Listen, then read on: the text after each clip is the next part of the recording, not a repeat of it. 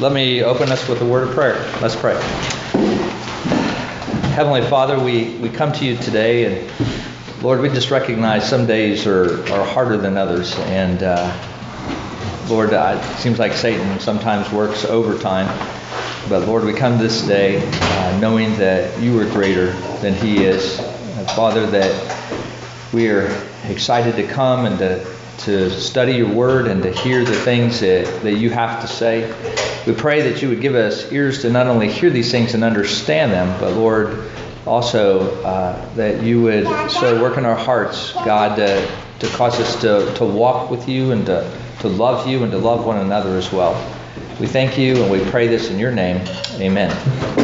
So, as we get started, just a couple of housekeeping matters. Um, I looked at the calendar where you guys wrote down the dates that you thought you would be available, and I came up with about four dates. And what I'm really looking for is one date in November and one date in December, where maybe I could get our session together and we could have membership interviews for anybody that's interested in that. And I'm not just assuming that if you go through this class, you're going to automatically become a member of Kirk of the Plains, but if that's something that you desire to do, I want to provide that opportunity for you to, for at least for us to get that process started. I know some of you have already written to your churches and I've already received their letter. So with you, definitely, I want to get you going through the membership process so it's not to keep you in limbo. But uh, anyway, so um, I'm gonna we're gonna post those dates. My wife knows how to make these polls online or whatever, and I'll post those dates, and you guys can just let me know if you might be available. You're not committing to come on those dates. I'm just trying to get a feel because I'm trying to coordinate all of your schedules, which is about you know 15 to 20 people plus all of our elders which is like at eight people so you know it's sort of a nightmare to try to coordinate 30 people's schedule and come up with a couple of dates but you know god still works miracles so we'll see if we can get that to happen uh, the other thing too is if you do want to join Kirk of the Plains, but you've not contacted your previous church, I encourage you to do so. If you come from Heartland, you can just write an email to Dave Alexander, is the one that you'd want to contact, and just he's the clerk of the session, and just say, would like to, we're going through the membership class and we want to join Kirk of the Plains, could we get a letter of transfer? And he'll know exactly what you're talking about. And he'll either send that to you or he'll send it to us. But I know they have a meeting coming up, so if that's something you could do uh, maybe this week, that would probably help them out as a session to be able to vote on that. So, anyway, any questions about that? Okay, well, I have to, I'm going to begin the lesson by eating crow. Um, because of something that I said last week. Uh, the one thing I love, I can sort of tell it's a healthy congregation, is if I have a if I have a congregation that's willing to lovingly uh, correct me. So uh, that's that's good. I love Berean type Christians who uh, will say, "Hey, uh, Pastor Rick, uh, you said this. Did you really mean that?" You know, and they're willing to take me to Scripture. And I said something last week that you know, technically was not wrong, but I really misspoke and communicated something that I really didn't want to communicate. If you remember, we talked about uh, how we as a Reformed church, we be- believe that, that God's sovereign act of salvation really emphasizes His sovereignty. It's not what we do as people as much as what He does in our lives.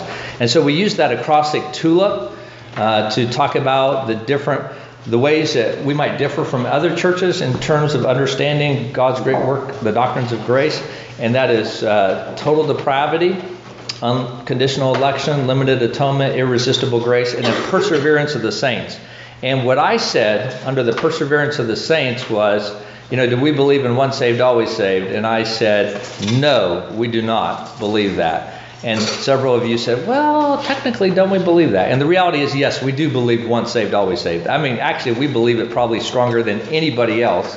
And so I want to take just a few minutes to go through a couple of scriptures to, to show you what I'm talking about. Because, you know, if salvation depends upon God and what He's done for us, if He has, you know, looked down, you know, if He has said, this, you know, before any creation, anybody was made, anybody lived their life, anything like that, God said, This is my people. This is who I'm choosing to be my people. If He has done that, and then he has his plan of salvation, and his son has come to earth and died and actually purchased those people. Didn't just purchase the possibility of becoming a believer, but actually uh, acquired that salvation for those particular people, you know, then uh, it stands to reason that God's going to keep us uh, faithful to the end. That He's going to um, He's going to do that. That our salvation entails more than just you know praying a prayer and coming to faith in Christ.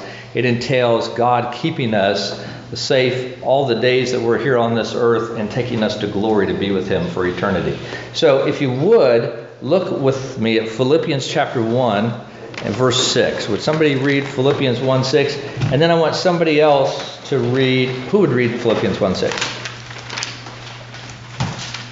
Anybody? Okay, Sylvia. And then somebody read John chapter 10, verses 27 through 30. Who would do that? Bill, would you do that? Yeah. Okay. So, first of all, let's look at Philippians 1 6. And I'm sure of this, that he who began a good work in you will bring it to completion at the day of Jesus Christ. Yeah, so that's really good news for us because you understand your struggle in the Christian life. I know you do. You, you live that out every day. And, and to know that, that God didn't just like, you know, it's like the deist God, where, you know, the, the deist God is the God who created all things and he sort of got it started and then he said, okay, there you go. And he steps back. And it's sort of like, good luck. And he just steps back and now it's all on you to sort of work it all out. That's not the God of the Bible. The God of the Bible not only you know, had this plan and he initiated this sense of calling us to himself, but he's going to complete that plan. You know, we can be assured that if we are his child, that we will spend eternity in heaven. And it's not because of what we do, but it's because of God's faithfulness in our lives. Okay, and in John chapter 10, verses 27 through 30. My sheep hear my voice, and I know them, and they follow me. I give them eternal life, and they will never perish no one will snatch them out of my hand. My Father who has given who has given them to me is greater than all. No one is able to snatch them out of the Father's hand. I and the Father are one. Okay, so you see that sense in which the uh, the Father, you know, holds his children in his hand. He, he sort of uses the analogy of sheep, but he holds them in his hands, and no one, nothing can snatch them out of God's hands. Now, we're not going to take the time, but you could also look at Romans 8, you know, and, and the verses there that talks about how God, you know, has not only justified us, but he will glorify us as well, which means that life and eternity in heaven. So that's really good news. So if anybody believes once you're saved, you're always saved, it's us. Okay? What I was reacting to and what I misspoke about was there's also a doctrine called once saved, always saved that really is contingent upon whether you've made a profession of faith. And if you have said, if you've prayed that prayer and you have asked Jesus Christ into your heart, and uh, then it doesn't matter what you do, doesn't matter how you live your life, um, you're a believer and you'll go to heaven. And what I'm saying is, we don't believe that. We don't believe that because that's founded upon what we do rather than upon what God does. And not only the other difference is, like I said, you can have sort of a sense in which Jesus is my Savior with this with this uh, teaching out there on once saved always saved. Jesus is my Savior, so I know I got my ticket to heaven, and I'll keep that in my back pocket. And now, while I'm here on this earth, I can live however I want. So Jesus isn't really my Lord. I don't really submit my will to His will. I still live as I want to live in my flesh with my desires and all that. But it's okay because I got my ticket. So you know, when it comes time to go to heaven, I'll just pull my ticket out. I'm good. We don't believe that what we see in Scripture is that God, when He takes that person who's dead in their sins and He makes them alive, they live that life, that new life that God has given them, you know, that eternal life um, here on this earth. So, uh, anyway, I just want us to see that our salvation is very complete. Our salvation is very secure. And, uh, and I hope you rejoice in that and you delight in that, and that helps you just in your day to day walk with the Lord. So, anyway, any questions about that? I was listening to Bill Sproul yesterday talking about James and talking about faith and works. Uh-huh.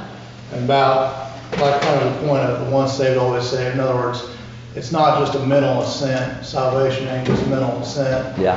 And he's referring to the James when he talks about, you know, the English even understand Christ. And I think he was referring to uh, James Kennedy said, uh, So if you say, well, I made a prayer profession, then I must be okay. And he goes, well, all that qualifies you is to be a demon. So they make, they make an assent, but they're not saved. you know? Right. So, I mean, that was the same thing, is that, you know, there are a lot of churches that try to push that. I mean, as soon as Yeah. they- you sign a card or you say the prayer, then Yeah. they're giving you this assurance that may or may not be there. Yeah, And I know that a carnal Christian, will call themselves, but, you know, I, I, I walked on that aisle and I did what I needed to do, and now I'm, I'm a carnal Christian. I'm really saved, but I don't know if I did, uh, I haven't read James, then I guess, because.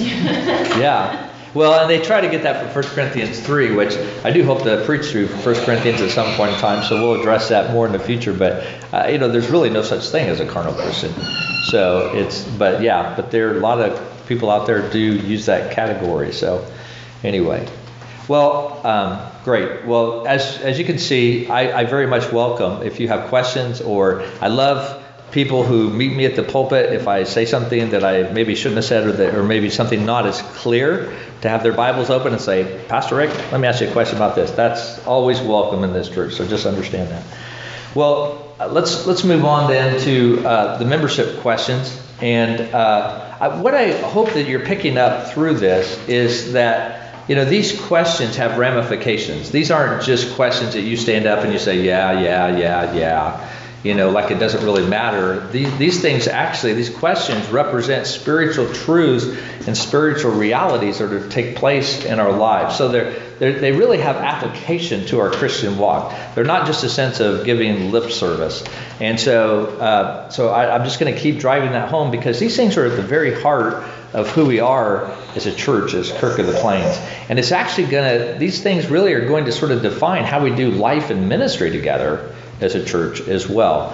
And what I mean by that is, you know, as we look at that first membership question, do you acknowledge yourself to be a sinner in the sight of God, justly deserving his displeasure, and without hope save in his sovereign mercy? There's that sense in which we do see our sin and we really see how bad that we are. But because of that, now, um, then there is a sense of humility, not only humility in our lives individually, but collectively as a group as well. And and so, uh, and, and there are many different applications. I'm just pulling out one or two just to help you to see how these things really affect our lives. The second question is as we see Christ as our only provision and we receive Him, like Bill said, by faith, trusting in Him, not just praying a prayer or, or just saying something with our mouths, but truly, truly, truly trusting in Him, then there is an attitude of forgiveness toward one another because we see the great salvation that Christ has given us, and so we seek to forgive others. So it's really Matthew 18, it's sort of the opposite of Matthew 18, you know, where the one servant was forgiven a little debt or a huge debt, I mean, and then he went out and found a servant, another servant that owed him just a little bit, uh, uh, just pocket change, and he was going to throw him in jail. And the guy who forgave the, the first servant, you know, this huge debt, heard about it and said, Oh, man, you were toast. And, you know, he took him, his family, everything, put him in prison until the debt was repaid, which it was an impossible debt to repay. Well, that's not the attitude that we are have. So, you know, it's, it's a sense of having that humility and forgiveness. It's not being Pharisees. It's not us standing here as a church and pointing our finger at culture, at the government, or at other you know, liberal churches or whatever and saying, I can't believe they would do that. You know, brothers and sisters, if it weren't for the grace of God, we would be that person. And so there must be a sense of humility and a sense of willingness to forgive. But also, then, in that third question, is there is a sense of ongoing growth in our Christian walk. That sense of, of uh, sanctification is the, the biblical word, the theological word that's used for that. And that's a dependence upon the Holy Spirit, that the Holy Spirit is working in our lives to give us the power to walk with the Lord. And it's, it's really talking about a sense of seriousness about living the Christian life. You know, if you are looking for a church where you can just go through a membership class, you can say yes to the vows, you can sit in the pews, come just on Sunday mornings, and, you know, don't anybody bother me, this is the wrong church. Don't come to this church. No, actually, we want you to come to this church. But, you know, you're not going to be left alone. I'll just tell you that. Because really, this vow entails much more than just getting your name on a roll. It's a sense of living out that Christian life. And as you do so, to understand that you not only need grace to become a Christian, but you need grace to live as a Christian. You know, that you need God's power and at work in your life. So, you know, even looking at this sense of uh, promising to resolve, you, uh, resolving and promising in humble reliance upon the grace of the Holy Spirit that you will endeavor to live as becomes the followers of Christ. It's really that question of, you know, do people hear you talk about Christ outside of Kirk of the Plains, outside of church or Bible study or things like that? Do do you think about Christ during the week? Do, do you read about Christ? You know, if, if Christ really has no function in your life other than here on Sunday morning, that you really don't love him and you really are not trusting him.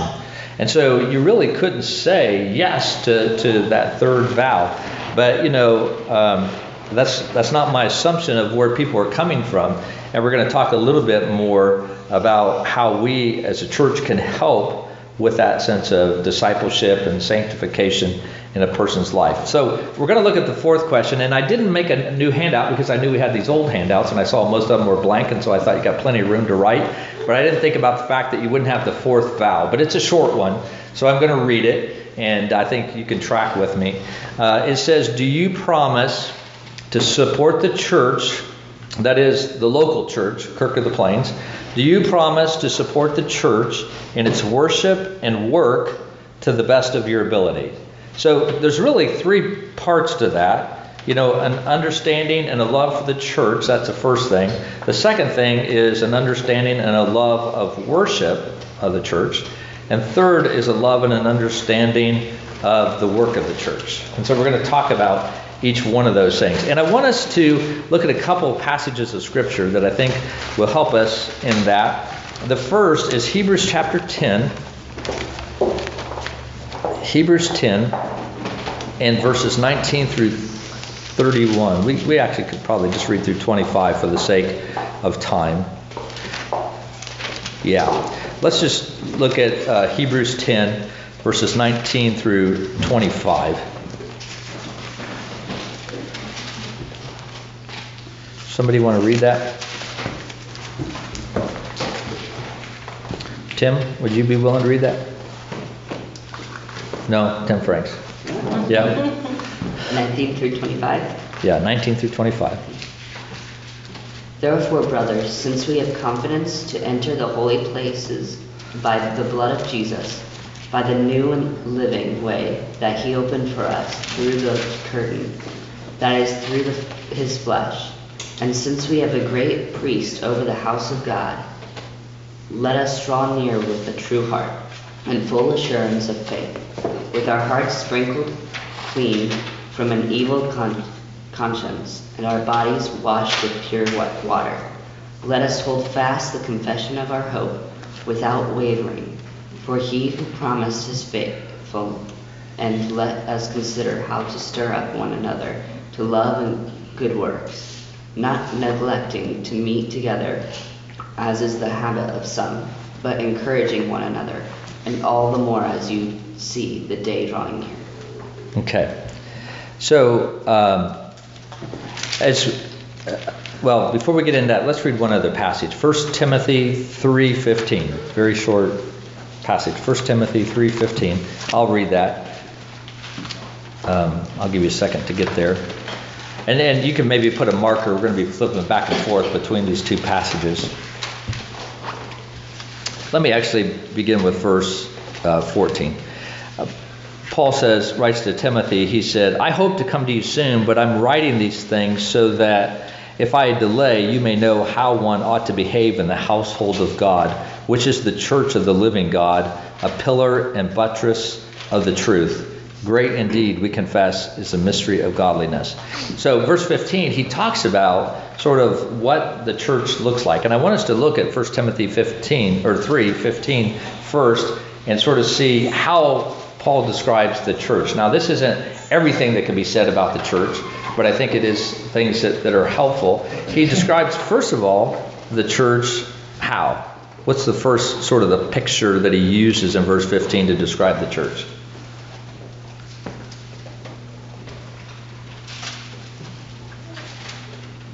Understand. Timothy? I'm sorry. Timothy. 1 Timothy 3:15, yeah. Um, yeah, that, that, that's part of it. Um, even before that, though, that household of God. yeah, so it's the household of God. Maybe another way to say that is, is, a, is the family of God. That what God has done is He has adopted us through the finished work of Jesus Christ into a family. So that's really sort of interesting when you think about what, how Scripture describes us.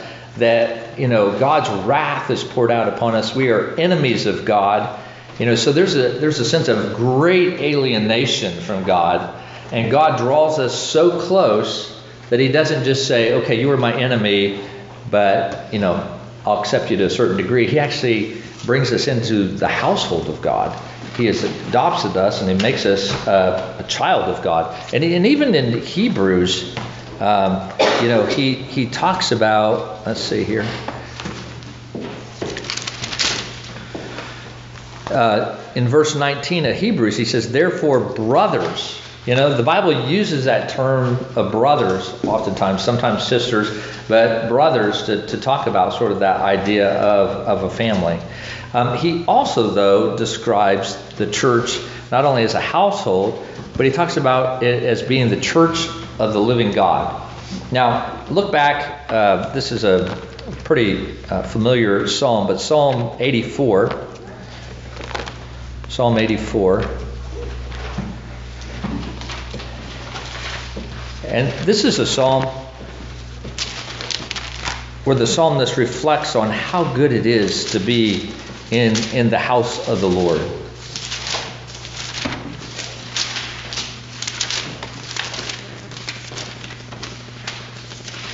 And, and he even says in the opening verses of this psalm, How lovely is your dwelling place, O Lord of hosts. My soul longs, yes, faints for the courts of the Lord. My heart and my flesh sing for joy to the, to the living God. But look down at verse 10. He says, For a day in your courts is better than a thousand elsewhere. I would rather be a doorkeeper in the house of God than dwell in the tents of wickedness.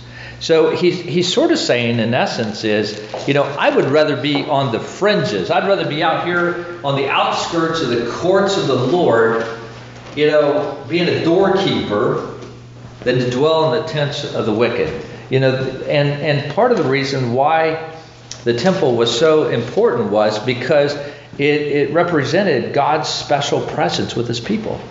You know, that God was dwelling with his people. And, and, uh, and so it was at the temple that God manifested the fact that, that He really favored Israel, that they were His people, uh, that He had chosen these people, that He had redeemed them. And so it was, a, it was a great thing to be in the house of the Lord. And Israel was blessed because of that. Now, in the New Testament, we don't oftentimes talk so much about uh, the church being the temple, do we? Um, but but it does in some places. I mean, you don't have the, the sacrifices and all that, but in 1 Corinthians, it does talk about the fact that the church is the temple of God. Now, it's interesting because in 1 Corinthians, he makes two references. One, he makes a reference to you as individual believers, that your bodies are a temple of the Holy Spirit. But then later on, he talks about how collectively we are the temple of the Holy Spirit as well. So God dwells with us, you know, and, and we even see in Scripture where it talks about where two or three are gathered in my name, there I am in, in the midst of them. You know, it, it is when the local church is gathered when we see God's manifest nearness to, to his people.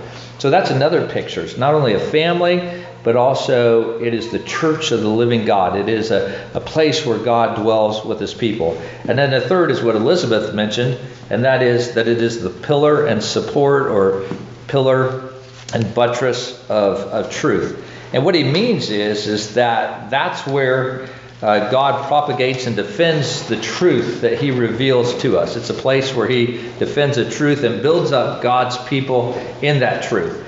And, and even propagates that truth to the next generation. You know, we got Virginia who sits in on the new members class. You know, she's one year old. You know, she's not going to understand this stuff. But as she is here and she grows up here at Kirk of the Plains and understands, she's going to hear that truth. and uh, and it's passing on that faith to the next generation. So uh, a, a very simple word that you could use to summarize that is is discipleship, is that sense of of growing in faith. And um, anyway, so the thing is, we think about discipleship or sanctification, even what we talked about last week in the third question, that sense of sanctification or growing in our spiritual faith. Oftentimes we think of discipleship in terms of one on one discipleship.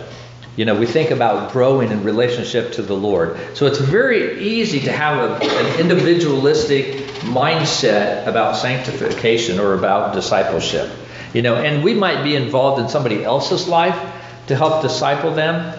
But, you know, I think it's interesting if you really look at Scripture, it happens in the context of mutual love and service, and it happens in the context of the church.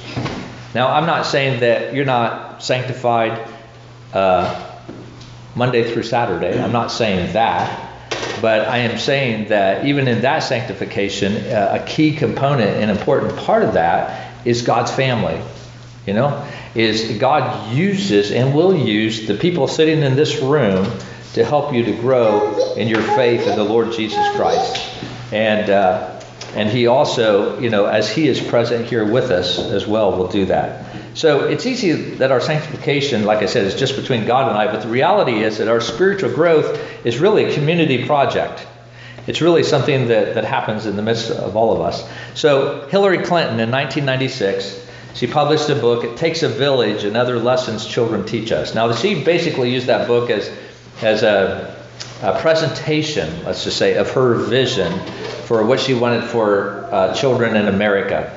And, uh, and, you know, it was just sort of that idea of how other individuals and groups outside of the family impact the well being of, of children and sort of her plan how to use society to help raise our children and stuff like that. And I'm not going to comment on that. I'm just going to state that as, as, a fact. But there's a proverb, and not a proverb from the book of Proverbs in the scripture, but just a, a proverb from general revelation out there that sort of, I, I'm assuming she plays off of this, but it's the idea that, you know, it takes a village to raise a child okay?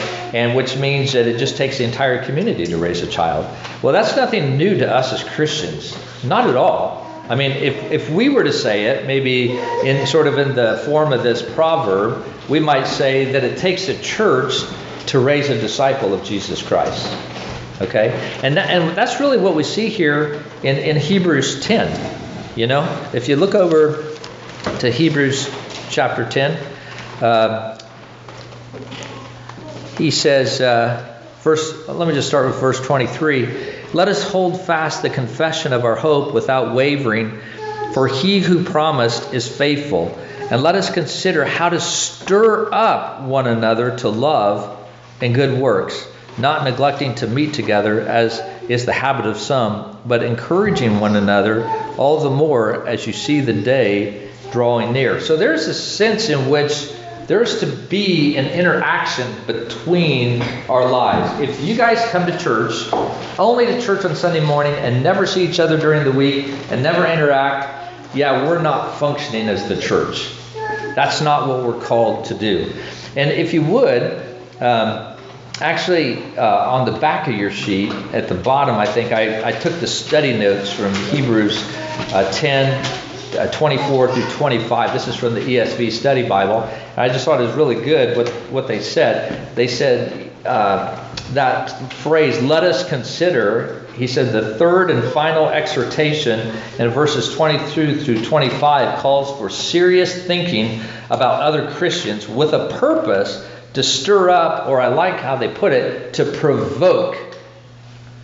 Now, the idea of provoke you know, is a pretty aggressive term, isn't it? You know, it's not just sort of laid back, but I'm gonna if I'm gonna provoke you, you know, it might be I'm gonna jab at you, I'm gonna try to, you know, wake you up, I'm gonna try to, you know, get a response out of you somehow. And so that's that's sort of the idea that we are to do. We're to stir up or we're to provoke each other to get a response in terms of our walk with the Lord. So uh, a purpose to stir up or provoke them in their love and service or good works. Christian perseverance is thus also a community endeavor. So, Uh, let me ask you a question. What would be uh, some examples of ways that we would stir up or we would provoke one another to love and service or good works?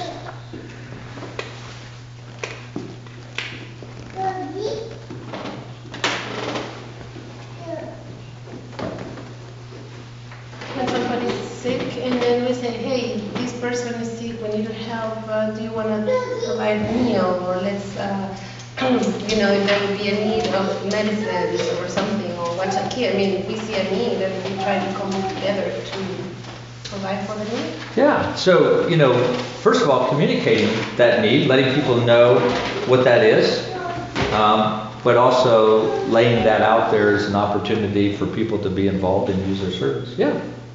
What else? Okay, I think of the person who claims to be a Christian who gripes and complains all the time. Sometimes provoking means correcting. Yes. Don't you have something positive to say? Let's think of the positive. How could you help that person instead of griping about them? Yeah. Yeah, there is a, a sense of and that's not the that's not the It's a easy different kind of stirring up. Yeah. it is. And, and especially to do so Lovingly. lovingly, you know, and gently. Sometimes firm. Yes, yes, definitely, definitely. But but still out of that sense of loving, yeah. And, and I think maybe with that, Nicole, is also the idea that there, you know, it's really hard to rebuke somebody.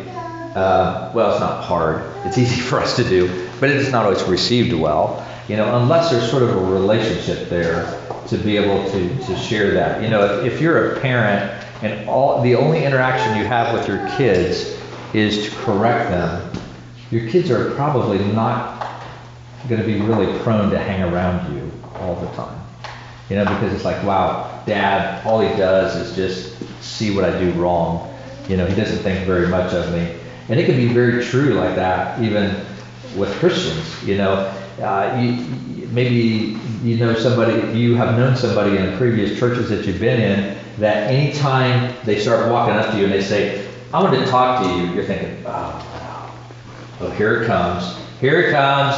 You know, they're going to let me have it. Uh, you know, because all they do is point out the things that are wrong. And I know that's not what you're talking about, Nicole.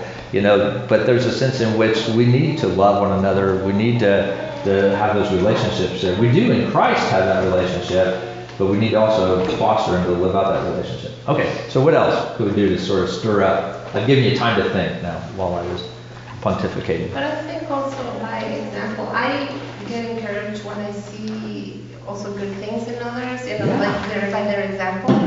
Uh, when I see somebody, you know, loving and serving, you know, I get like, oh wow, that is so nice. I want to do that too, you know. Yeah. So I think we can also uh, encourage one another by being an example or following good example. Like both things, follow good example, good example, Uh-huh. and be a good example. Yeah, that's, that's a good point. And, and with that too, maybe is the idea that, you know, we can sometimes think, oh, service is going to be a, this big, huge thing that I have to do. But you watch somebody do something just real simple, something that you're thinking, wow, you know, that, that was a good idea.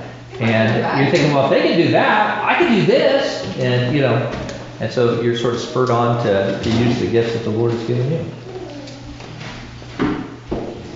Well, be thinking about that. I mean, that's that's something that I think honestly is not built into the fabric of evangelical churches. And I know we have come from different churches, and you know the church you came from maybe was really good at that. Maybe it wasn't so good at that. Some churches, you know, I don't want to say that they only see each other on Sunday mornings, but you know, oftentimes it's sort of like I come to church, I come to the worship service, I enjoy that, and then if I want to participate in uh, in the life of the church, if I want to be, you know, uh, a, a disciple, then that's sort of a, another more serious commitment, another serious step that I need to take. And I'm here to tell you that's not true. Actually, that's the life of being in Christ is that sense of commitment. And so, you know, if you come here as, as you become a member, you know, to say yes to this third vow is to say, I have a place to speak into your life.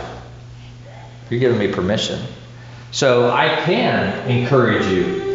You know, as you're struggling, I can come and walk alongside you. I don't have to like say, hey, is this okay if I do this? I'm actually supposed to do that. You know, if, if you are sinning, or it looks like you're, you're struggling with sin, or maybe you're really not struggling with sin, maybe that's the problem. You're enjoying your sin, you know, and then I have the responsibility to come to you and say, brother, sister, you know, the scripture says this, you know, you need to turn from that sin.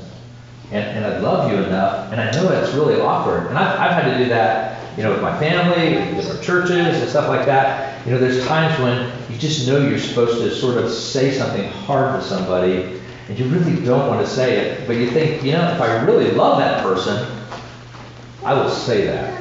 You know, even though I could get blowback on me, I, I really need to say that.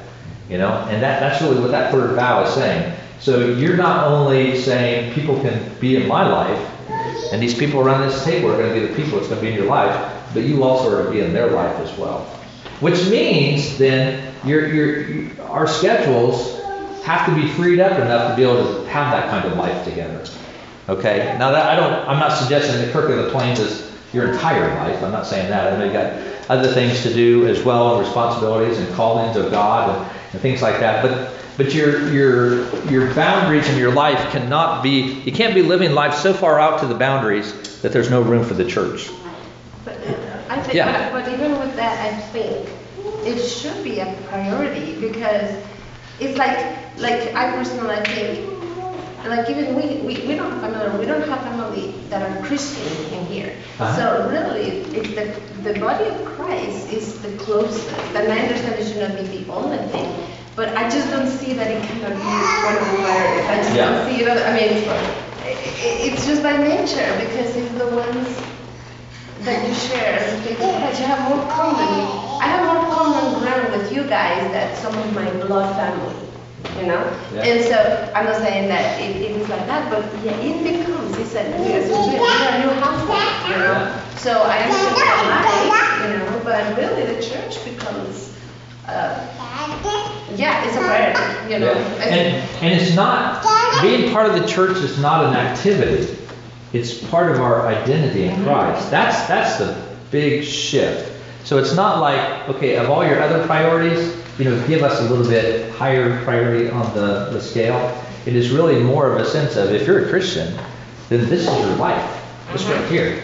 You know? So what's that, how- you know, what's that gonna look like as you, as you live that out? And so it's, it's, it's sort of in a different category in and of itself. So anyway, I don't wanna beat that to death, but I, I, I do think it's, it's really important, and I think that is somewhat of a paradigm shift. So, you know, some practical ways that we want to help you to work, and I, I just want to mention this. I know I've mentioned it in the past, but in terms of the ministries of Kirk of the Plains, we've been trying to be very careful to be very uh, specific in the things that we offer and that we do.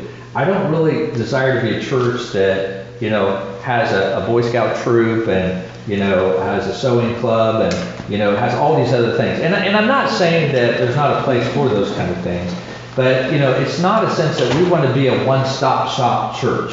You know where you come here and you can have all your needs met here. You know. Uh, but we, we do offer specific ministries for a reason. For example, the worship of God. And we're going to talk about that in just a minute, the importance of that. If you can't do anything else, that is your priority to come and to worship.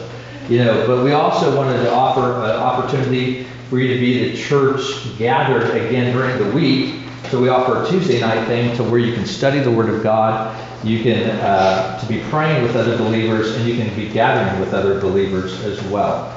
Uh, because it's tough to live out in the world, and it's good to get together with Christians again and to, to be together. You know, but then there's also, and this is really important for me, the men's ministry and the women's ministry are really key. Now the women, that almost just happens automatically. You just open the doors, and the women just get together. That's just what happens. Okay, the men, you know, it, I don't know. It's I, I think it's easier to give a cat a bath than it is to get men together. You know, it's just it's a really really hard thing. But to me, I see that that's really important. And and I'm not saying that we have to be part of. You have to go to every single thing that Kirk of the Plains offers. And if you don't, you're not a spiritual Christian. That's not what I'm saying. But I am saying that every one of those things is to help in that process of discipleship. So men, If you're not at the men's ministry, that's fine. But what are you doing in your life that is spurring you on to godliness, to love your wife and to love your family and to walk humbly and purely before the Lord? Or if you're not married and you're single, to, to walk before the Lord blamelessly and to be a gospel witness and where you're at, you know, what are you doing? How are you getting that? And, and all I'm saying is, is that it sort of goes back to what we said. You know, some of that is maybe a shift and a paradigm shift in our thinking to think, of uh, one, is that these things that are being offered aren't just programs. There's actually a purpose to those. And, and two, to understand that maybe we need to have a paradigm shift in terms of what we do in our lives and what we don't do in our lives. So, I don't know, any, any comments or que- questions about that? I would just comment Yes. that um, it sounds very good. Like it sounds like like God knows what we need because I think what I was thinking is what are the obstacles? Why is that that can be hard? And I think it's uh, it seems that because when we spend time together or being confronted or it might hurt. Or when I spend time with people, you will get to know we're gonna get to know each other and annoy each other and you know and Yeah. you know and but that's exactly what we need to grow and be learning to be loving and patient and forgiving and all that kind of thing. So it's just a reminder that just because it sounds right and because it's what God does doesn't mean that it's going to be easy, and yet it's worth it. Yeah. Kind of. And, and if I might confess my sin as a pastor, um, you know, even as a pastor, I can be so consumed with the church and even the setup of the church and, you know, preparing for lessons and all that kind of stuff that I have little margin in my life to be with God's people. You know, and I've been very convicted of that recently. You know, it's, it's good to talk about, you know, getting a new facility and what are the things we're going to need and, and, you know, just taking care of all this paperwork with the government to be tax exempt and all that kind of stuff. But, you know, am I with God's people? Am I, am I having a meal with them? Am I reaching out to my unsaved neighbors and stuff like that? So, you know, this, this is something that reaches all of us, you know, as we think about these things. And it is good. But I also understand it may be a process too. You know, it may not be something that we can just uh, do immediately. So, anyway. All right. Uh, the, the, the second thing that we see in verse 25 is, is the, uh, the worship of the church. He, he says, not neglecting to meet together, as is the habit of some, but encouraging one another, and all the more as you see the day drawing near. You know, that's oftentimes uh, understood in terms of, of the worship of the church. And it is important that all of life is worship, and I don't, I don't deny that. You know, uh, whether you eat or drink or whatever you do, do all to the glory of God. You know, so everything that we do in life is, is worship. But it is also important that we gather to worship together. And we see that example in the Old Testament as God's people were called together to worship. And, uh, and it also is an example as we look into eternity. What is the one thing that we're going to do in heaven that we do here on earth? Worship. We're going to worship. And there are pictures and there are uh, examples and there are, you know, all this that's laid before us of the elders worshiping before the throne of the myriads and myriads of Christians from all the nations that are worshiping the Lord. You know, I don't think we're going to do evangelism in heaven. You know, so there, there's a lot of things that we're not going to do in heaven that we do do now, but we are going to worship. And so that, that is a, a priority that we are to, to gather and to worship the Lord. Now, one thing that we believe about worship is uh, what is known by some as the regulative principle of worship. And basically, all that means is we don't worship, we, we worship God only in the way that He has prescribed that we worship. So if we worship, we do so, uh, we go back to the scripture and we see where it says to worship. The more common view that you're going to see in a lot of other churches is what's known as the normative principle of worship. And basically, and you'll, you'll probably never hear that term if you go to you know other churches and stuff like that. But they live that principle out. And basically that principle is I can worship God any way I want to worship Him as long as there's nothing in the Bible that specifically says I can't do it that way. Okay, the problem with that is that's not what we see in Scripture. You know, Nadab and Abihu, who were uh, who were priests, they took fire that was not authorized by the Lord, that they thought would be cool to offer to the Lord. And what did he do? He struck them dead because they did that. Because they didn't worship him the way that he said to worship him. You know, we see the Israelites, you know, doing that. They made a golden calf and said, hey, this is the God who brought us out of, of Egypt. And, you know, those that gave themselves to that, they died as well. So there's a sense in which God calls us to worship Him the way that He lays out worship. You know, which makes sense. If we are people who still even struggle with sin and, and str- uh, sinful tendencies and stuff like that, does it not make sense that maybe our thinking might be a little skewed and that even though we bring something as an offering to the Lord, it may not really be what would honor Him? And so, uh, and if He is the sovereign God over all of creation and all of salvation, does it not make sense that He would say, I want you to worship the way that I want you to worship me? And so we seek to do that. So I know I've had a lot of people ask me if we're going to have a Christmas Eve uh, service. Uh, you know, we're, we're going to have a Christmas Eve service because it's on Sunday. And, uh, you know, we're going to have worship on Sunday morning. So I guess in one sense we are going to have a Christmas Eve service. But we're not going to have like a special candlelight service or anything like that.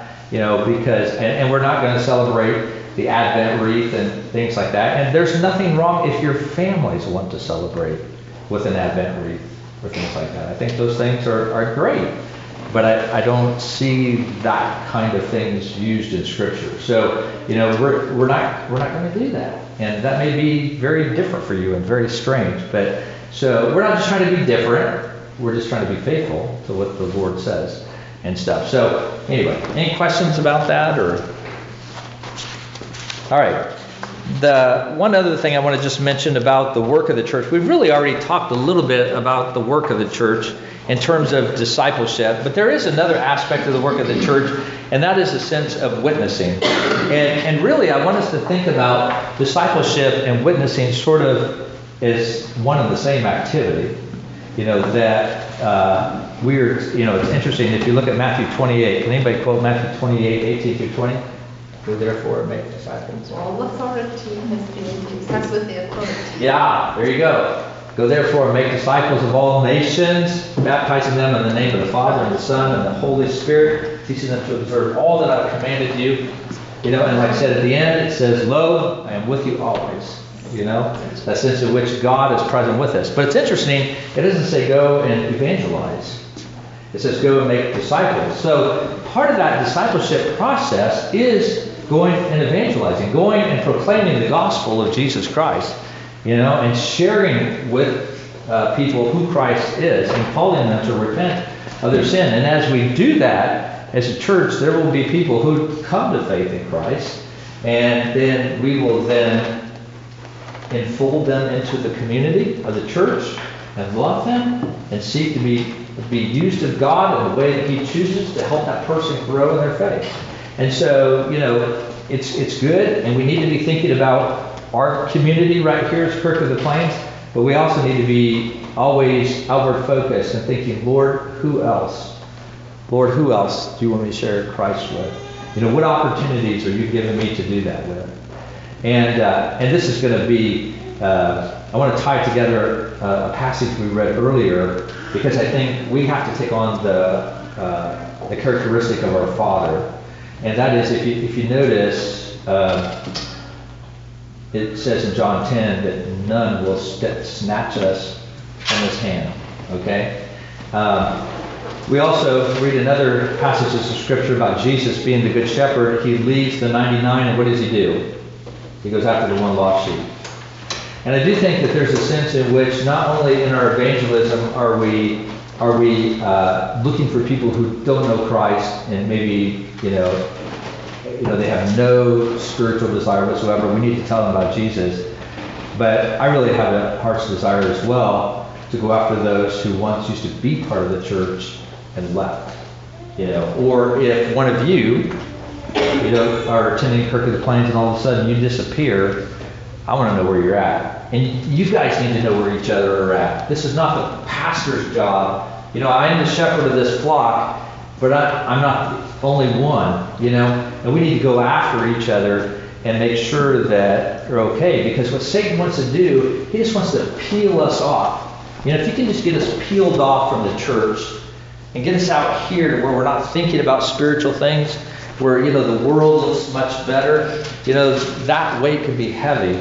And, and sometimes you can get sort of outside the church. And maybe it's a work schedule, maybe it's, uh, you know, family things that come up. Maybe they're good things, but you just sort of find yourself isolated and you can find yourself sort of drifting from the Lord.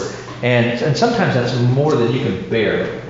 You know, but how awesome is it when a brother or sister comes after you and says, Are you okay?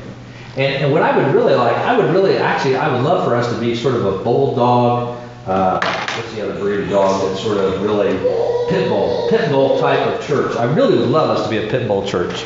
Um, I, I wouldn't advertise it that way, but I really, internally, I want us to be that way. You know, to where if somebody leaves the faith, we don't let them go easily. That we're going to fight for them, and we're going to come after them. And if, if nothing else, that we're going to be on our knees and we're going to be praying for that person. But we ought to also be knocking on their door and calling them and texting them and pursuing them. And even when they say no, you know, even if they left and they were gone for years, I would, I would hope that they would never be outside our prayers. If we couldn't get to them, then we need to pray that the Holy Spirit would get to them and that He would work in their hearts and He would bring them back to Himself. So, anyway, that's just sort of a that's a personal soapbox that I just want to step on a second and and just say I know I'm going to do that, and I hope you guys would be willing to do that as well. So, anyway, uh, any any other questions before I just share one last thing? Do you mind just repeating the question I enforced? Do you promise Sure, I- I can- church? It And- says, And I got, I, I, that's there. yeah, do you promise to support the church in its worship and work to the best of your ability? Worship and work. Worship and work. So there's that sense of supporting the church uh, and its worship and its work, and the work being both discipleship and also evangelism. But I would also say, too, God has gifted each and every Christian to have a spiritual gift to use for the building up of the church. Somebody read 1 Peter 4:10. Let me make sure I got that right. Yeah. First, First Peter 4:10.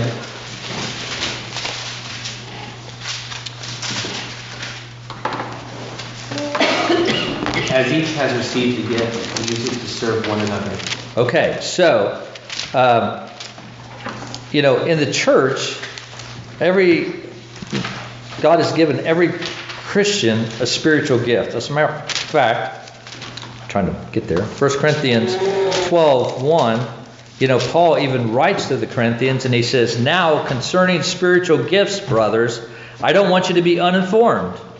Okay? I want you guys to know about spiritual gifts. I want you to understand how these things work, partly because the Corinthian church was fighting against each other and they were actually promoting themselves above each other rather than serving each other. Because the gifts that God has given to us is that we're supposed to use to serve each other.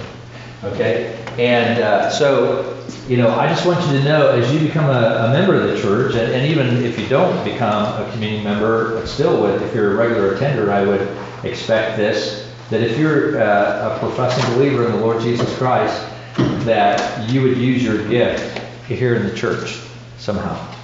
And uh, and as as we use our gifts, you know, we're going to see the Lord working to uh, not just uh, man the programs that we have. That's not really the goal.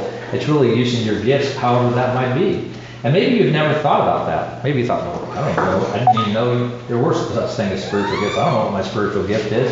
But whatever that gift is, please use that. And if, if you if you need help, then please ask me. Or if you say, hey, you know, I have a gift, but I just don't know how to use that in the church. You know, then come talk with me. I'd love to, to chat with you more. And and you know, it might look different than what you might expect. I, there were two ladies in, in the very first church I served in. They never did anything in the church. You know, I didn't teach Sunday school. They didn't greet. They didn't watch the nursery. They didn't do anything. And people would just be like, you know, well, I don't know how these ladies don't do it. You know, started, you know, doing what unfortunately Christians do, and sort of complaining and talking behind their back and all that kind of stuff. Well, as a pastor, I was an assistant pastor, and I would, uh, I was required, required, I was required, but I wanted to do it too, to go out and visit uh, people in the congregation, and we had a, a, a great mixture, uh, a, a wonderful blend of the congregation, but we had a large portion of elderly. And so I would go out during the daytime and I would visit with the elderly folks in the afternoon. And what I found is I started running across those two ladies. Because what those two ladies would do is they would go and they would take uh, supper to elderly folks. And they wouldn't just say, hey, here's a meal, I'm bringing you a meal, I'll see you later. They would actually bring the meal and then sit down and have that meal with the elderly person. You know, because a lot of these were shut-ins and they didn't see anybody. And maybe for months, nobody would come to their house. And so to have somebody sit down and have a meal with you was gold. It was so encouraging. And I had all these elderly people saying, Oh, I love these two sisters and how they do that. And I just thought, this is so cool. They were using their gifts in the church, but they weren't using it on Sunday morning. And they weren't using it necessarily in a way that was visible, okay? But, uh, but they were using it. So, you know, God may use your gifts in different ways, and, and that's fine. You know, but don't be offended if your gift is more of a quiet, private gift. You know, that if somebody says, hey, are you using your gifts? You know, don't be offended. It's just they want to make sure that, you know, you're doing what God has created you to do. I, I had an elder one time, his name was Raleigh, and uh, he said, uh, Pastor Rick, he said, do you feel like it's your job to keep me busy?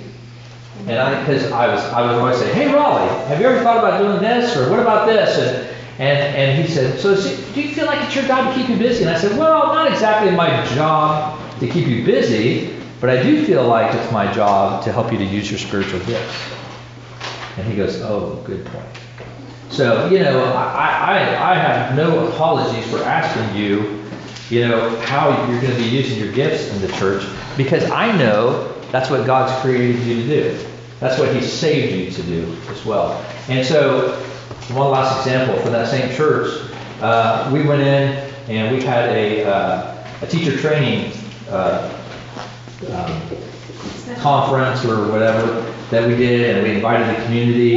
And so we had, uh, like I said, the Christian Education Committee that was going to be putting this on. And so I turned to this person. I said, "Hey, would you be, would you take advertisement? And would you, you know, take care of the name tags? And would you take care of the food?" And you know, just sort of went around the room and I just asked them because I knew these people well enough. I sort of knew what their gifts and abilities were, and so I just asked them to do what they were gifted to do. And we got to the end and we had the conference, it was this huge success. I mean, like people were talking about how awesome it was. And so we had the next uh, Christian education meeting after that, and they said, Pastor Rick, you and, and Robbie put on the best, you know, teacher training conference we've ever had. This was just great. And I said, yeah, not really. Didn't you do uh, advertisement? And didn't you do name tags? And didn't you do food? And did you, you know? And they're like, yeah, but that was no big deal because I, I like to do that kind of stuff. And I said, yeah, because God has gifted you to do that kind of stuff. And so you just did what you were gifted to do. And as everybody takes that little small piece of the pie and just use their gifts, the load doesn't seem heavy at all. It's actually a delight to do those things. And so that's really what my desire is as we use our gifts in the work of the church here at Kirk of the Plains, is not to try to rustle you into watching the nursery if you if you really are not gifted to work with kids. You know, it's not to serve the purpose of the church, but it's for you to use the gifts that God has given you that you might serve one another. Make sense? All right. Any other questions? Well, let me close in prayer. Father, I thank you, Lord, so much for this time that we've had to discuss and to think about these things. Lord, uh, a lot of these things are things we already know, but just understanding how those things apply to our lives uh, can be rather a challenging thing. And, and, I just pray that you would help us to not only ponder about these things, that your Spirit would work to, to bring us into conformity with your word. That, Lord, that we would see in our midst and in our presence the work of your Spirit uh, to your glory. And Lord, also in a way that would reach a lost and a dying world. We thank you, Father, and pray these things in your name. Amen.